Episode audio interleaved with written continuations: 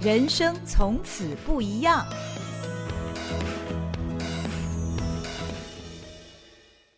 Hello，大家好，欢迎您来到《人生从此不一样》，我是赵新平。今天我们请到的来宾哦，他刚刚当选中华民国第六十届的十大杰出青年。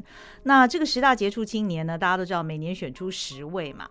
那到底他们是具有什么样的影响力呢？首先一定要有卓越的表现啊，有卓越表现之后就会有影响力。那今天我们请到这位是农渔环保类的当选人陈伟成。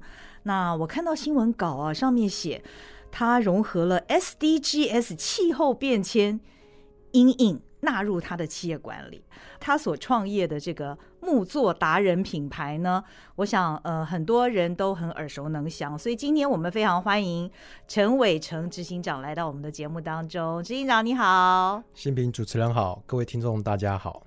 哇！我看到这位有为的年轻人坐在我的前面，觉得社会真的充满希望。你是七年级生嘛？对不对？对，我是一九八四年出生，民国七十三年。对，哇，真的很年轻。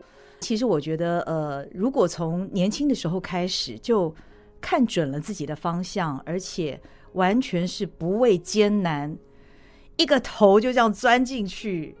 做到底的这种人，我真的很佩服。那就是今天我们要请到这一位陈伟成啊。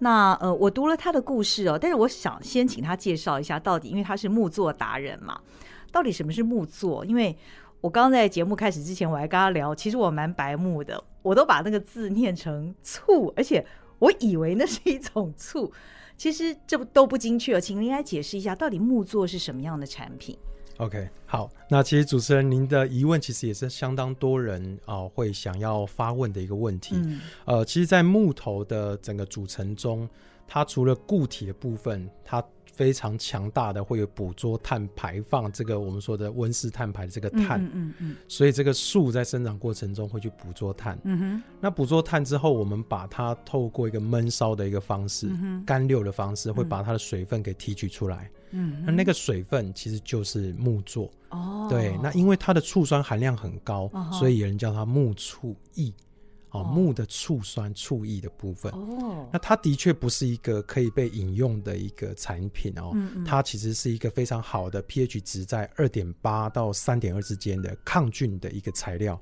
酸性的，酸性的，然后还很酸哦。那大概在四点五以下都具有杀菌力的哦。那所以它这个已经到三点。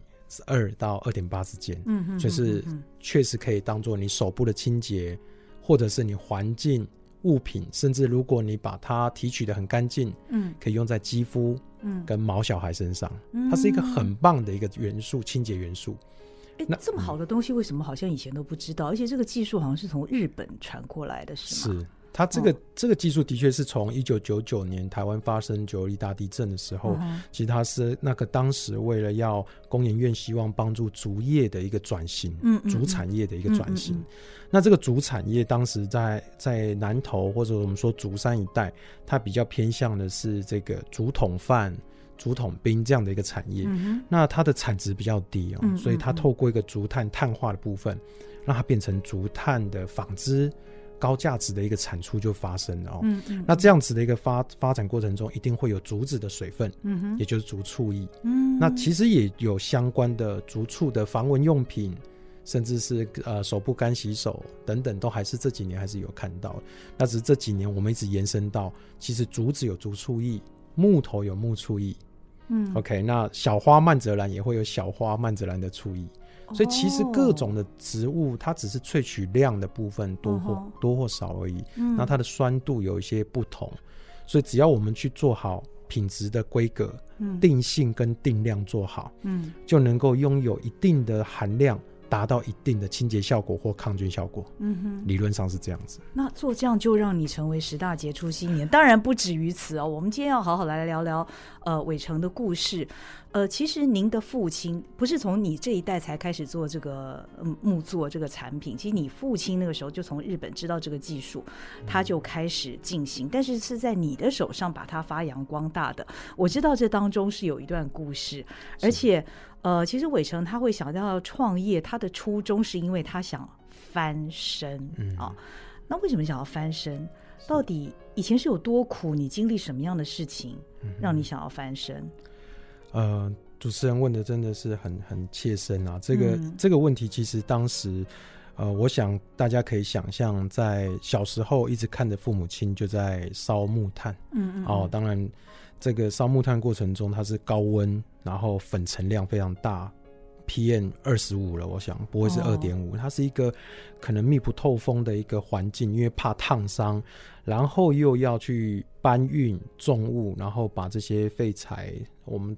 回收来的木材烧成木炭，嗯，那这整个过程中可能睡眠时间会比较不足，嗯，因为你要常常去控制那些温度，跟了解这整个生产过程中可能会有发生火灾的可能，嗯，所以常常需要早上晚上就要巡啊。当然家里发生两三次的火灾，哦，嗯，那时候在我很小的时候就发现这个产业真的是很惨啊，真的就是很辛苦的工作。那我我记得我我们家里都是住在一个铁皮屋里面，因为要跟工厂为生，嗯，你不太能够离开这个。跟木炭工厂，跟木炭工厂为生，哦，对对对，所以你早上闻到了一口空气，一定都是有烧木材的味道，哦，感觉很像很乡村的这种。我们说的乡村生活，感觉是很向往的，嗯，但事实上，那个那个味道，你如果闻了很多年，你会觉得就是一个，它是需要煮水的时候会需要烧这个，嗯，OK，煮饭的时候会有这个，晚上洗完澡之后，你身上还是这个味道，哦，嗯，其实他就是在那样子一个环境中。那我从小长大，我我认为我的父母亲是不希望我再接这样子的产业，嗯哼，希望我好好读书。找到一份好的工作，然后像人家一样，嗯，回到一个正常的生活。父亲是做这个木炭业，是做了一辈子了，做了一辈子。哦，妈妈就跟着做了一辈子。哦哼，所以从很纤细的身材哦，做到非常的粗壮，嗯，就是会有可能水肿的问题，然后可能会有肾结石的问题，哦，因为你一直喝水，但是大量排汗，哦哦，所以你会导致水分永远都不足。哦，然后早上工作，晚上看医生，这个是常态。哦，哦，哦，总是抽屉会有打开非常多的酸痛的药药那个药单跟药品。嗯嗯嗯，也都生活在一个很高温的一个环境里面，不是很环保的。不是很环保，嗯，完全不环保的，嗯，而且当时常常会有，那时候还没有这么多的环保观念。嗯嗯嗯，然后到后期就开始会有罚单了，开始就知道，嗯，啊，这个产业排放的这个。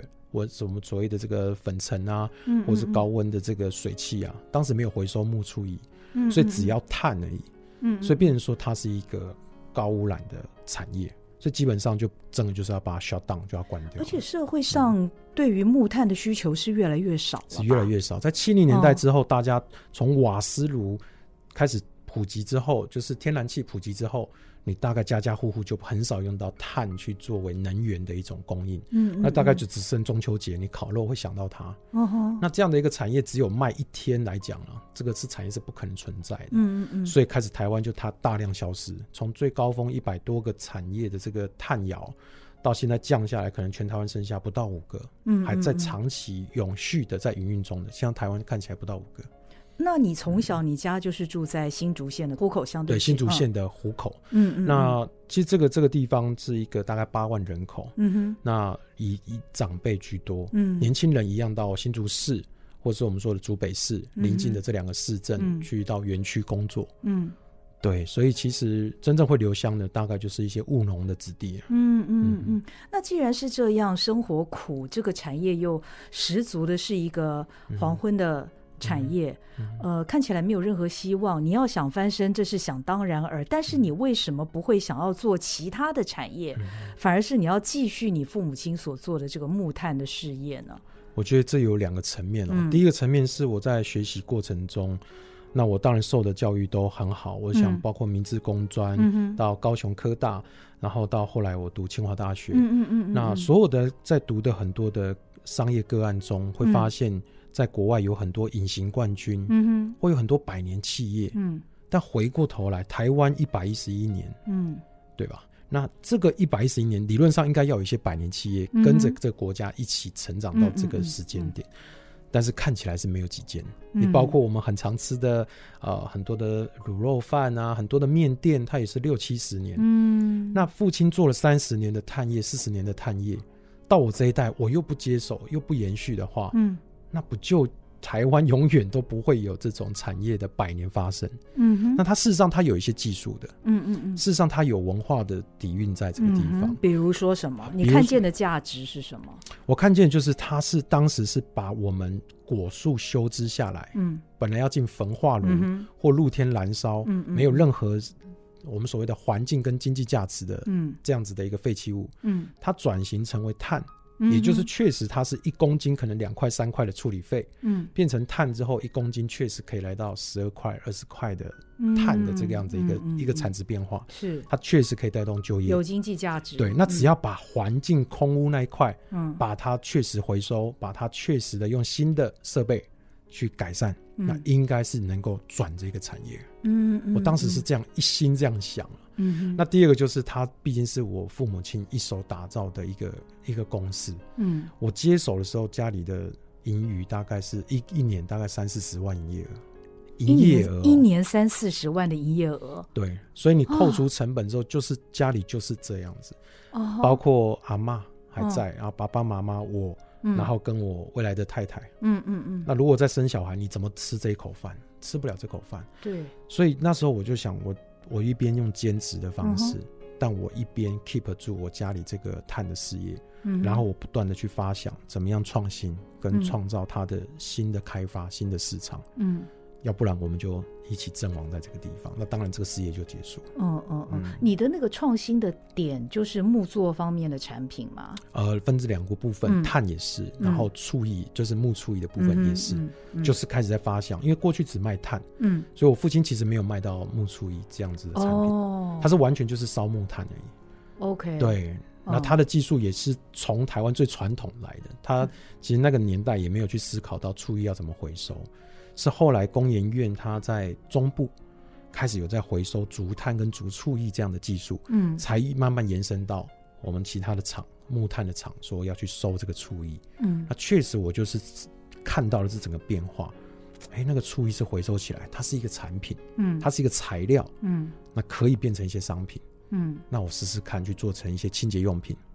所以才想说把自己列为叫做木作达人，嗯、事实上很狂妄的字啊。当时是希望说成为这个知识里面的真正能够了解他的人，并不是真的把自己说是达人啊。嗯，是说质疑说我们好好学习，能看看能不能在这个这个领域中成为能够解题的人，能够应用的人。这样。那当时我相信你是创新的，嗯、可能是领先的，嗯、但是这一行它有没有任何的门槛呢？你会不会有很多竞争者？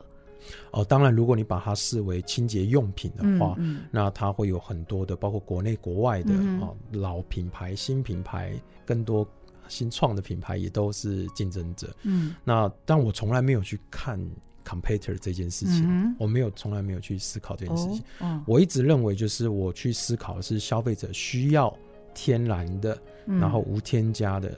安心的清洁剂，嗯，我去思考的是消费者的需求。嗯，我一直认为是我大概只需要一千位的消费者，一万位的消费者，我好好照顾这一群人，嗯，即可。我我认为这个是一个我可以去承担跟可以做到的事情。嗯嗯嗯。但是所谓天然无添加，现在其实蛮多产品也号称自己是这样的产品，而且越来越多。那他们也是你的竞争者，虽然他们并不是木作的产品。对。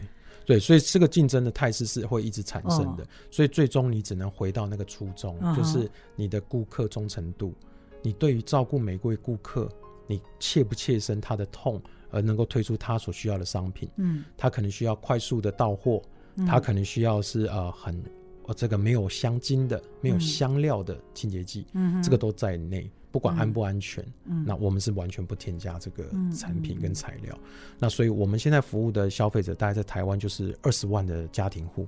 哦，二十万户，二十万家庭户，那很 Okay 就是很忠诚的客户，嗯、大概有八万个客户。哦，是我们类似像 VIP 这样子的一个一个群组。嗯，对嗯。嗯，你一路走来，你经过多少年的时间发展成现在有二十万户的客户，八、嗯、万的忠诚客户？中间你应该。经过了很多困难吧？哦，非常非常困难哦。大概最初的，我记得最初现在已经十六年了。嗯，从二零零六年开始。嗯，对。那最初的那三年，我记得我是一个客人我都没有办法成交的。嗯，那时候已经有产品了。已经有产品，有洗发精，有沐浴乳，最初的一些地板清洁剂等等。嗯哼，但是没有一个客户有持续回购或者是买单这样子，嗯、通常可能是同情或者是呃支持，嗯啊、呃，有点那种感觉，就是要新创嘛，嗯、那我们就支持一下。嗯、所以其实前三年，我记得我那个户头是一一毛钱都没有。嗯嗯，然后我记得在我自己又给立下自己一个铁铁的纪律啦，就是我不希望借钱，我也不要贷款，啊、然后我也不、啊、不要股东。然后我希望能够产品不要卖亲朋好友，真的是卖给需要的人，所以就列下这四四个条件。可是不借钱不贷款，嗯、你的那些研发成本从哪里来啊？所以这个最初就是用兼职啊。哦，兼职的方式。兼职，所以我人家说半工半读，我是半工半创业。真的就是兼了很多，包括像社区的导览员，我还甚至当过警卫，哦、也当过到百货公司的呃临时柜的柜员，哦、哈那也也到过学校去兼课当讲师，然后到学校当代课老师，我都所有的工作我都做很多。你你最多一次兼多少工作？嗯、因为这些工作的薪水听起来应该都不会很高，都不高，对，嗯、而且都是比较是带装性的，嗯嗯嗯，所以我我最多的时候，有时候早中晚都有。各自的案子在跑。哦，对，就是早上可能到学校兼课，哦，下午可能到百货公司去兼差，晚上到夜市摆摊，哦，都有。爆肝的生活。嗯，对，然后赚到的钱又全部投入到一个不会回应的池塘里，就是木厨艺嘛。就我当时就是把赚到钱去研发，做成商品，然后做实验室的检测，那做出来之后再去推广，但是都得不到很好的回应。那什么样的力量让你坚持到现在呢？你那个时候不会觉得说你看不到希望？确实，那时候会，哦、你知道，三年那个感觉就是，你可能母亲节啦，嗯嗯嗯，过年啊，哇，那个压力都很大。那像同学会这种，你大概都不太能够参加。哦、尤其你在学生时代是很活跃的人，嗯嗯，大家都在期待说，哇，你出去之后一定会有一个很精彩的表现，哦、很好的收入啊，或怎么样。但是都没有办法达到。那个时候，其实一直想的就是，嗯，我父亲给我的建议是说，大风大浪才训练出好的水手了。哦，那当然这句话听起来是老生常谈了。他当时就跟你这样说，还是事后？没有，他一直是这样。哦，他说没有问题啊，你，哦，你就算现在一个月一万块收入也没关系啊，就从这个基础开始啊。哦，对。那我的妈妈是一直持反对了。他希望你去从事别的行业。他太他很爱我嘛，他一定会觉得不希望我再受这种创业的苦，嗯嗯嗯，因为他知道父亲就是这个状态啊。嗯，他们三十年并不是马虎的过日子啊。嗯嗯嗯，他们也是按表操课，做也做，送货也送货，然后赚不到钱就是赚不到钱。那他只跟我说，我没办法选择我的人生，但你可以啊。嗯嗯嗯，嗯，伟成，你干嘛要回来？嗯。你你没有过任何的想要放弃这样的念头吗？我甚至有想要放弃生命的念头嘛？啊、这个都可能会有哦，就是会觉得怎么会做不了？哦、那怎么会没有办法？就是没有办法受到大家的认同。嗯嗯，所以那时候是一个可以说是个愤青呢。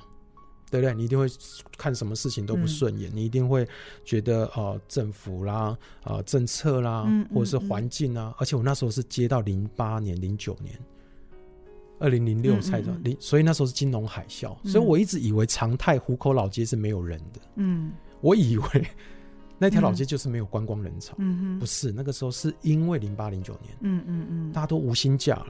嗯嗯，然后你很不幸，又是从那个时候开始。对，我根本就不知道那个状态。嗯，对，那我因为我刚开始创业，我没有对照啊，嗯、我并没有办法去看之前的数据或者来去对照，嗯哼，所以只能看到说零六年零到零八年，我在零八年开始写网络、写部落格，嗯，然后那个时候 iPhone 手机开始出来，嗯，嗯，然后开始有一些线上的一些活跃的东西，嗯嗯，嗯，那零九年就开始我们成立了这个第一个这个 PC Home 的。网络的商城，嗯嗯嗯，那那时候我记得我们去听说明会很有趣哦，嗯，就是早上是 PC Home，下午是雅虎的这个说明会，然后我就想，我就带了存款簿，还带了两个硬件，哦，准备要去把钱领出来，跟他好好搏一搏这样子。哦，然后 PC Home 说这个一年的费用是三万三，好，开店费用等等。那雅虎是五万块，uh huh. 那我看我的存款不只剩三万六千块，我怎么可能开雅虎？就开在 PC 就开在 PC uh huh. 所以真的是开完之后剩下三千九百六十块，哦没有钱了。然后我就跟我的同事们，当时我的大学同学、五专同学，还有呃我未来未来的后之后的老婆，就是当时我的学姐，我们姐就说，那就试看看，如果不行。开店这真的不行，那我们就结束这件事情。哎、欸，所以你那个时候是有伙伴的耶？嗯、我还以为你自己一个人一个创意，就是还是有几个跟你一样的傻瓜就对了，三四位哦。我我不敢让他们知道我的状态。哦、嗯，对，我在零六、零七、零八，我是一个人。嗯，是零八零九年这个时候我才开始找他们进来，包括他们当兵、退伍啦、找工作等等，在找，也都才刚开始，对，都刚开始。我说，那我们是不是回到老街，然后做这样的绿色环保的产品？然后它是回收的一个木材，嗯，哦，它本来是要做碳，本来进焚化炉，本来露天燃烧，它可以变成这样的一个干净的流程。那它是有未来的，那只是不知道这个未来是不是现在，还是我们走的太早，或者走的。哦，刚刚好，就是踹一下。嗯，那你当然可以骑驴找马。嗯，所以每个同事桌上都会放一本这个台铁特考啊，中华电信特考啦。你知道那个对我压力也非常大。嗯、那我当时在老街做一个导览的兼职。哦，那我就领了一万七千块。哦，啊，一万块就给我妈妈。哦，然后七千块我就拆成三千、三千、一千。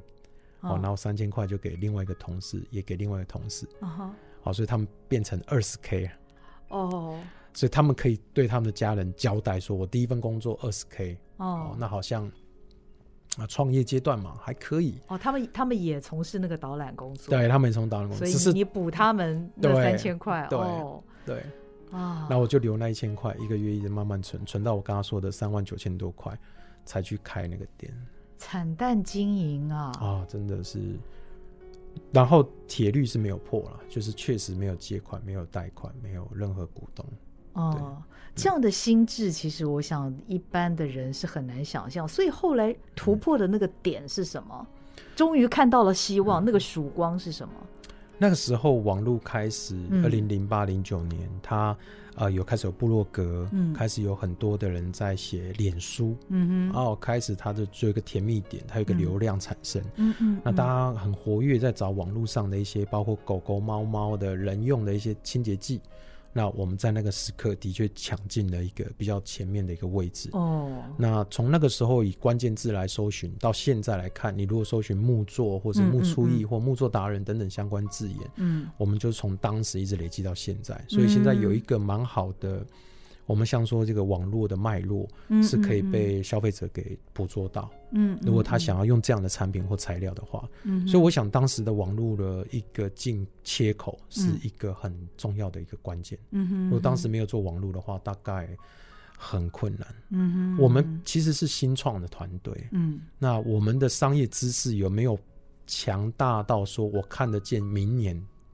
跟未来的发展基本上是看不了的，嗯，都在看短期变现，嗯哼，就是我明天活不活得下去，嗯、我这个月发不发得出薪水，嗯嗯，所以就在思考，就是我有摆摊机会，我就去摆摊，嗯，即使那个摊位是那种我们说的社区型，可能是跟长辈互动的那一种，其实它的消费者轮廓完全不对，嗯，你还是去摆了，嗯嗯，对，那就是为了去赚那个五百一千块，有时候摆一整天就赚那一千块。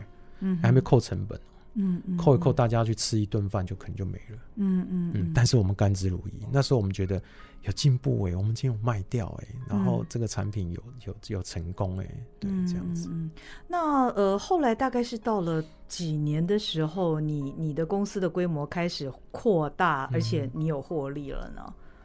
我记得在二零一一年的时候，二零一零年，嗯，那个时候已经是就是过了这段时间。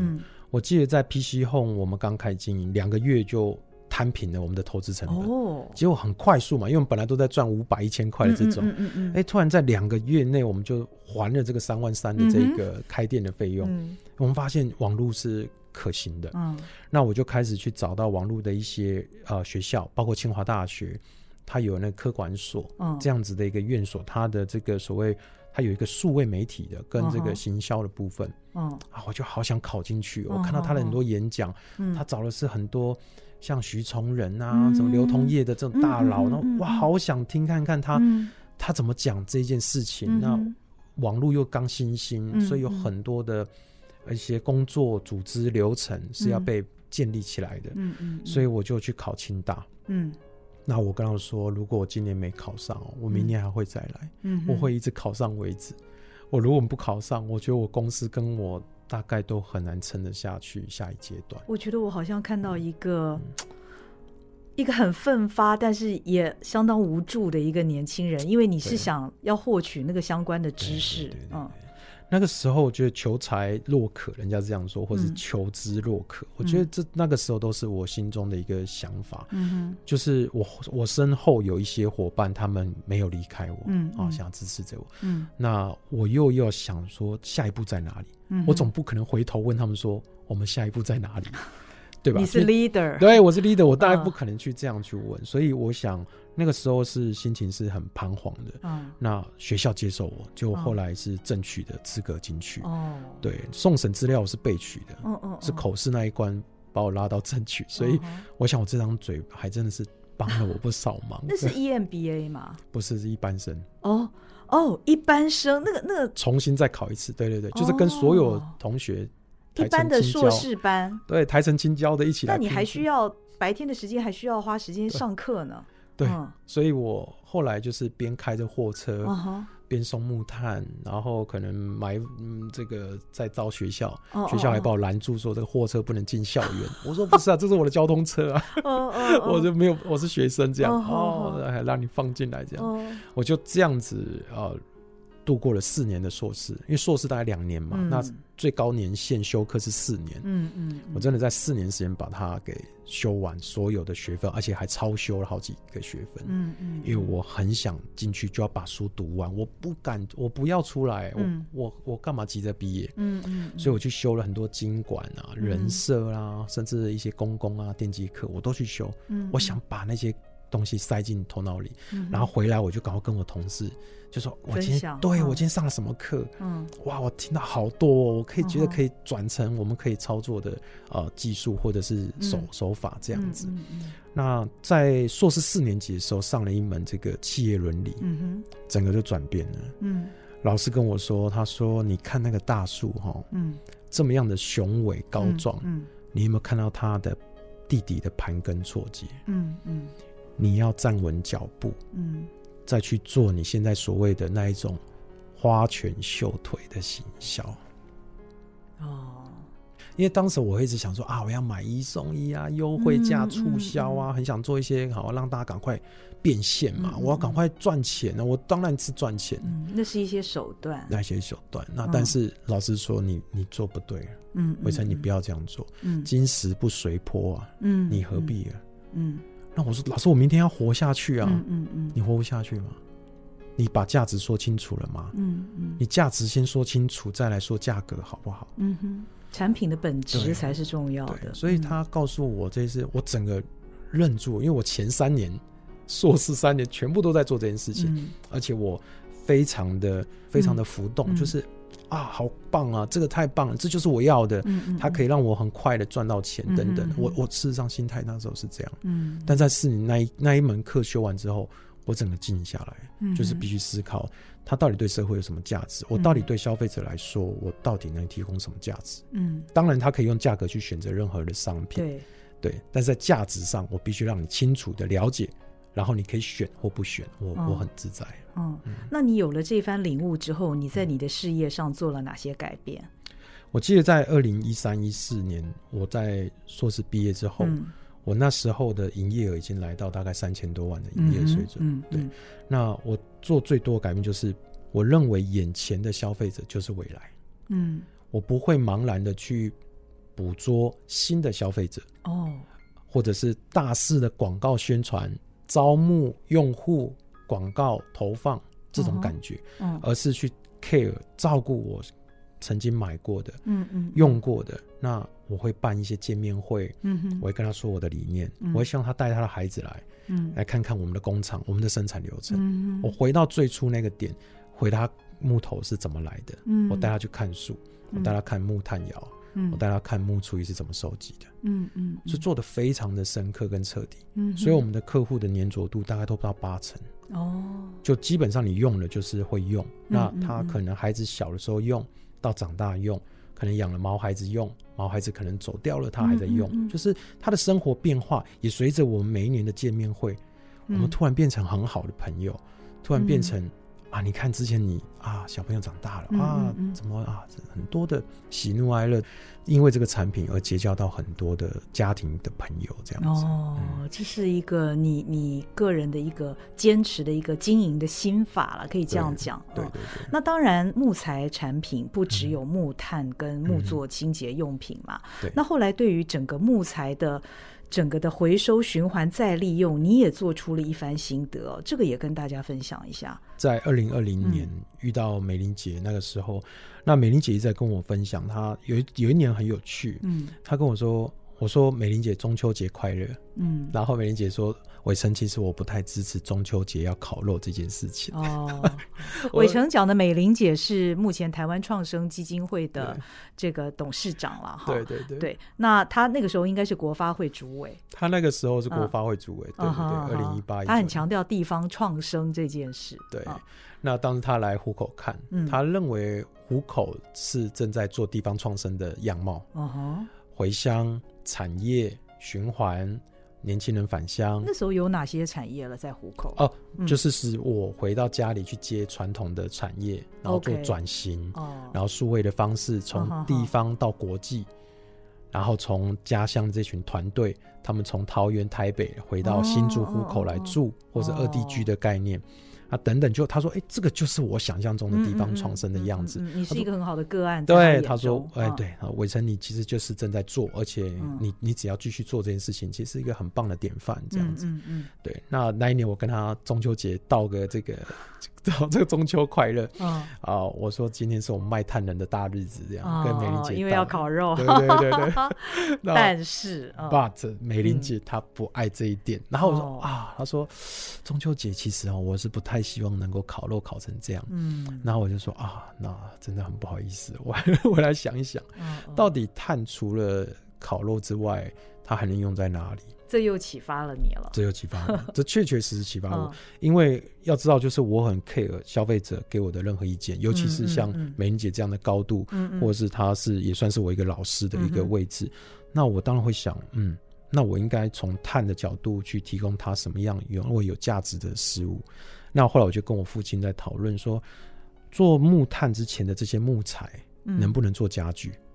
嗯哼，为什么一定要直接就把它烧掉？变成木炭，对对对，它是不是还有一段可以做？嗯哼，对。那我父亲说，有这些木材，基本上有些相思，有些樟木，哦，这些木料它过去是可以做家具的。哦，那只是做木炭来说，它的材料很契合，很好烧嘛，那硬度很够。嗯嗯。那我说，那我们试试看做木材的家具有没有可能？嗯嗯。然后我就回到学校去啊，包括清大。然后包括我的国中、国小都去回去问，嗯，就清大就率先表态说，哎，我的树木可以交给你们来做这样的循环利用。哦，清大校园里面的树木，对，所以很有意思，就是陪着我们读书长大的公园底下那一些树木，它每年还是要定期修剪。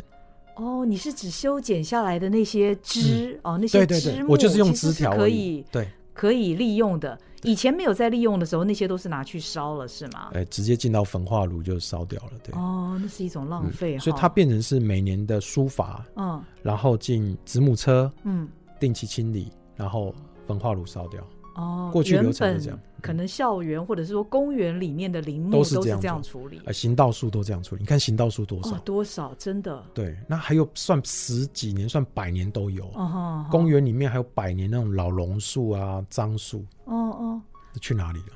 所以，那你你的做法是什么？就是跟你合作的这些单位、学校啊等等，你收集他们的这些疏伐下来的林木，然后你把它做成家具。对，当时在整个过程启动的时候，我希望它是地方创生的价值。嗯，所以我去募了一些木料，嗯、然后老师傅回来教学。嗯嗯，年轻的人想学的人回来创生。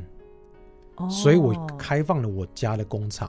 哦，然后我家的工厂里面，我父亲本来就是一个木匠、木炭，以前就是说有空就做木头、家具、木作，然后。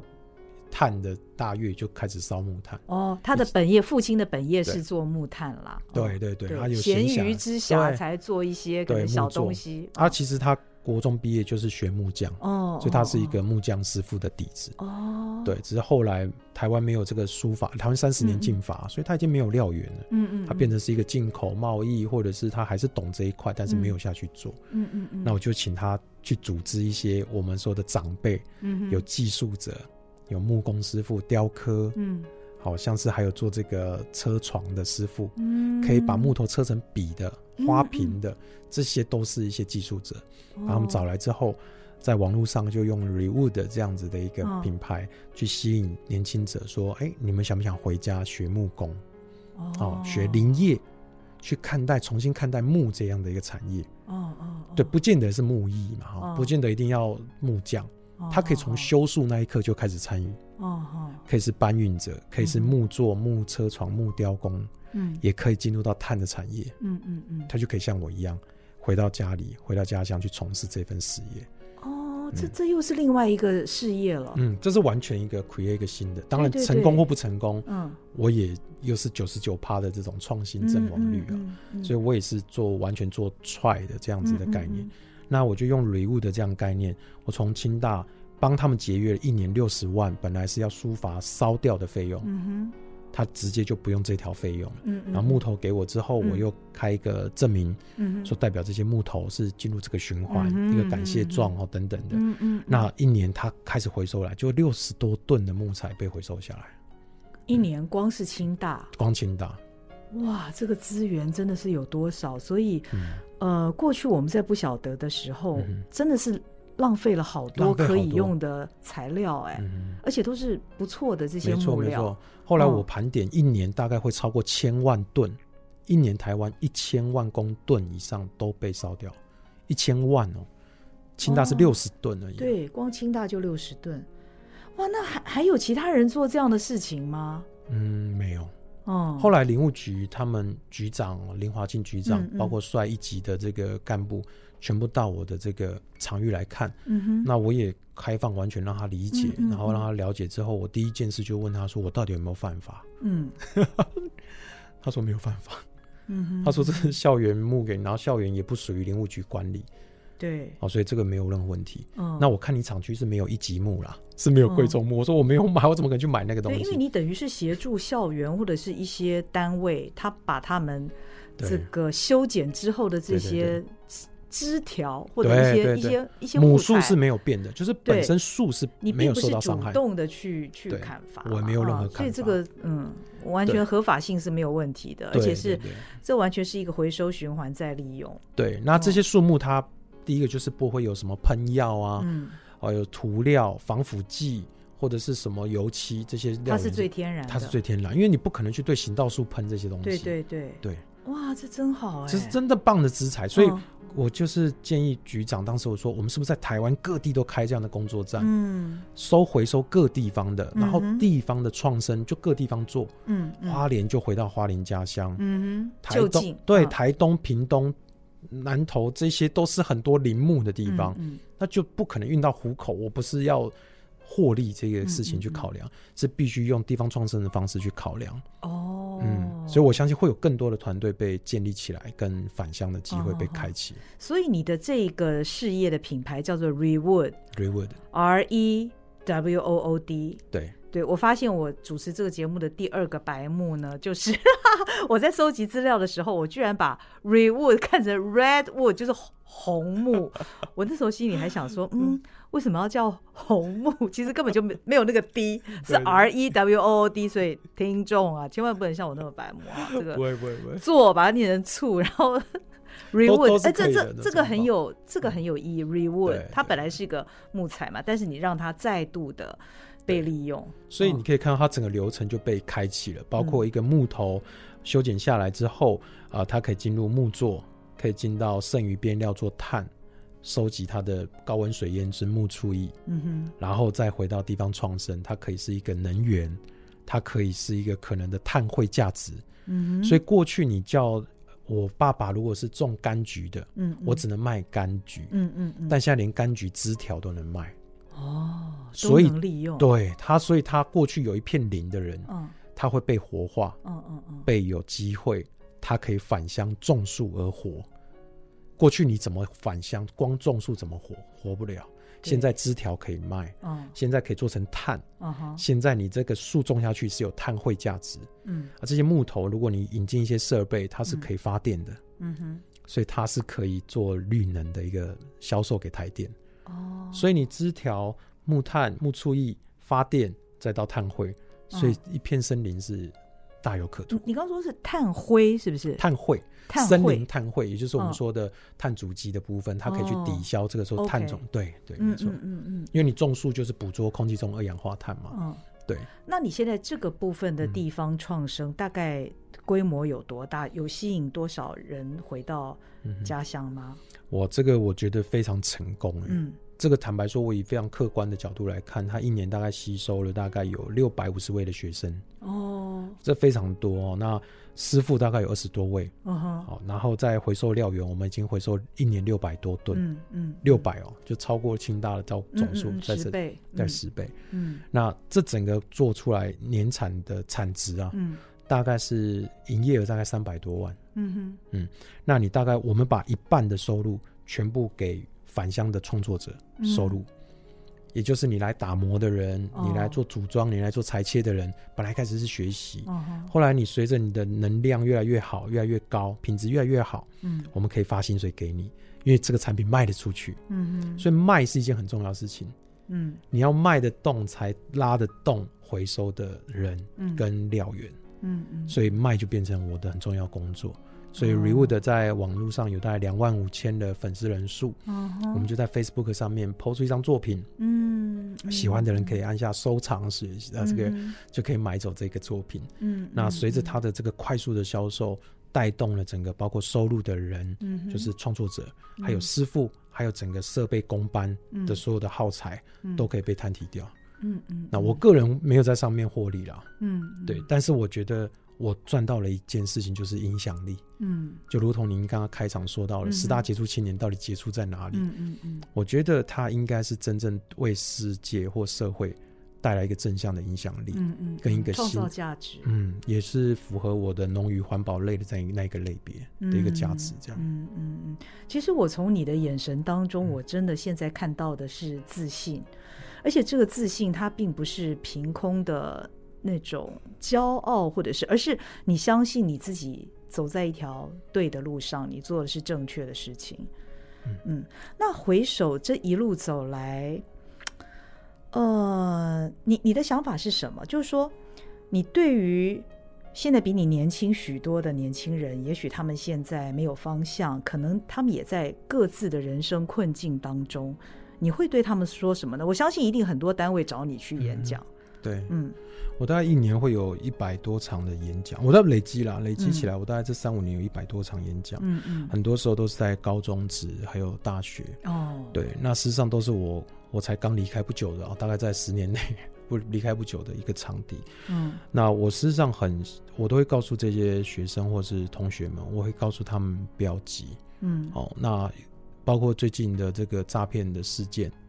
那我想，都很多人想要赚的快钱，对。哦，很多想要求快财，嗯，那很希望能够赶快出人头地，然后看到很多的这种嗯股市啊，哦这种洪流，大家都想要借钱来投资什么等等的，很多的价值观其实已经被扭曲的非常严重，嗯，嗯，那我我想我代表是一个很正向，而且靠着实践。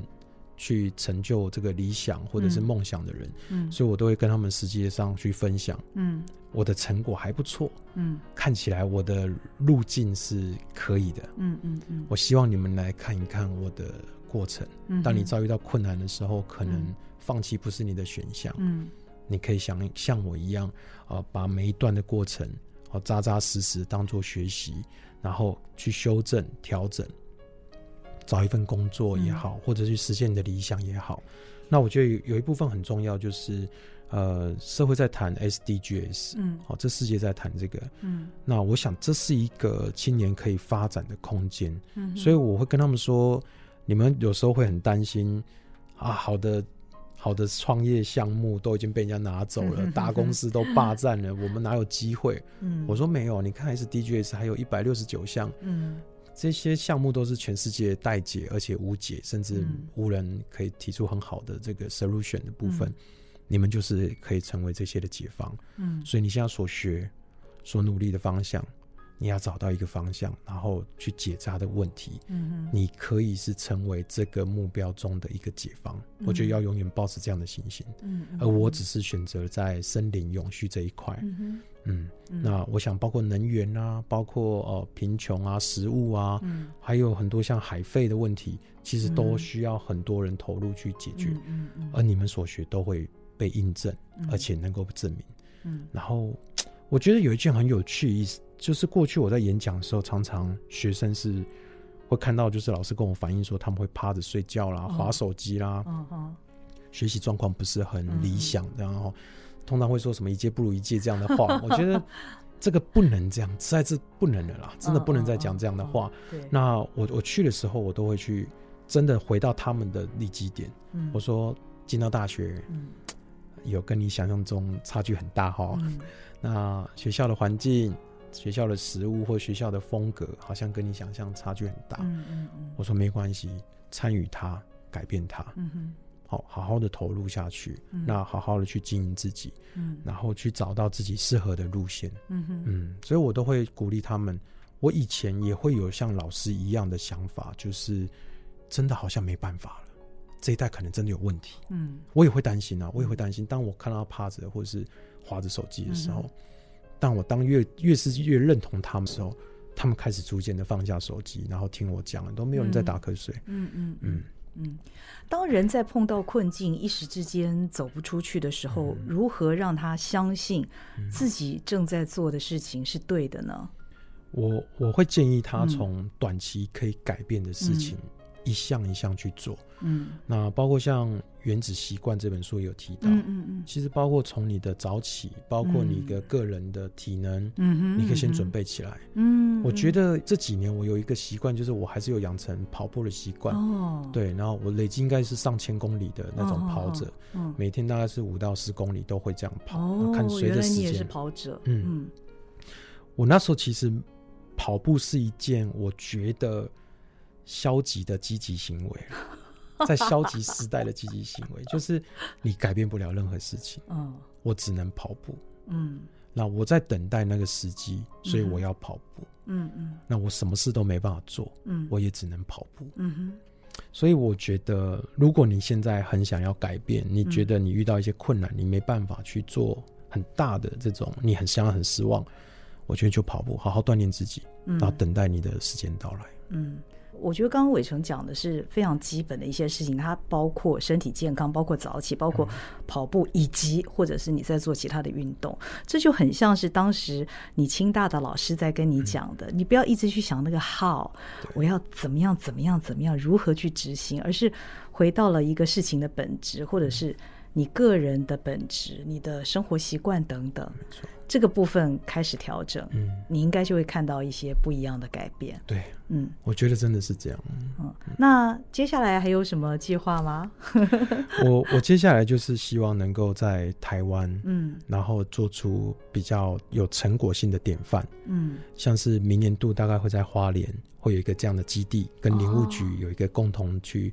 啊，经营包括木工坊，包括我们刚刚说的能源，uh huh. 包括可能碳权的计算等等，这可能会是在明年度的一个比较完整的一个计划去推动。哦，为什么选择在花莲呢？